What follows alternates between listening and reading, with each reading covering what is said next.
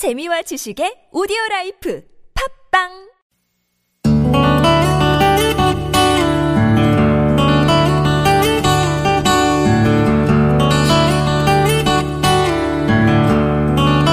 Today's Thinking Aloud, a poem by Henry Van Dyke, Reliance.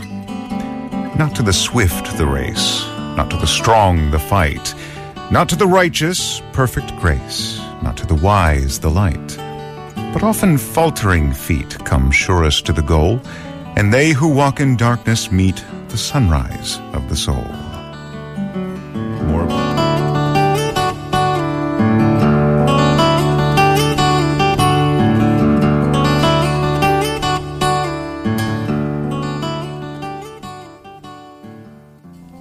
You know, I'm not uh, I'm not that good at interpreting poems.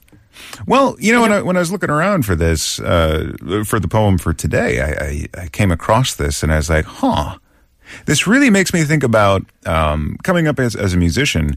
There's often a talk about what is talent and what is hard work, what's more valuable when you're starting out as a musician.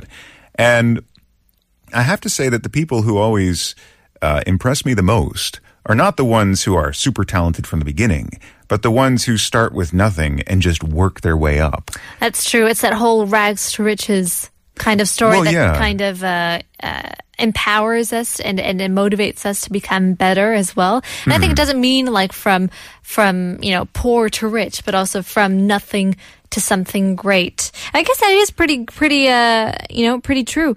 Often faltering feet come surest to the goal. You know, your feet do get dirty because well, you're and also because like when you make mistakes, that's when you learn. So when you mm. start out always doing everything right, yeah, sure you can do things right, but it, it does limit you in some ways. And and one of those ways is having dedication to the learning process.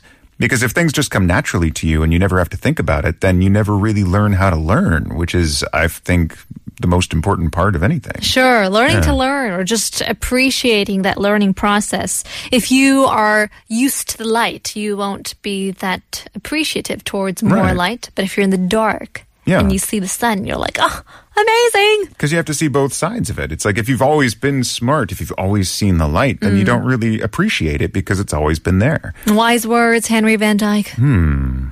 All right, happy Friday. Happy Friday. Yeah. And if I might just take a moment to give a shout out to my sister Bridget in New York City, who is ah. listening in on this broadcast today. Hi, Yeah. Bridge. Hi, Bridget. Thank you very much for joining us. So we will have much more coming up in just a bit.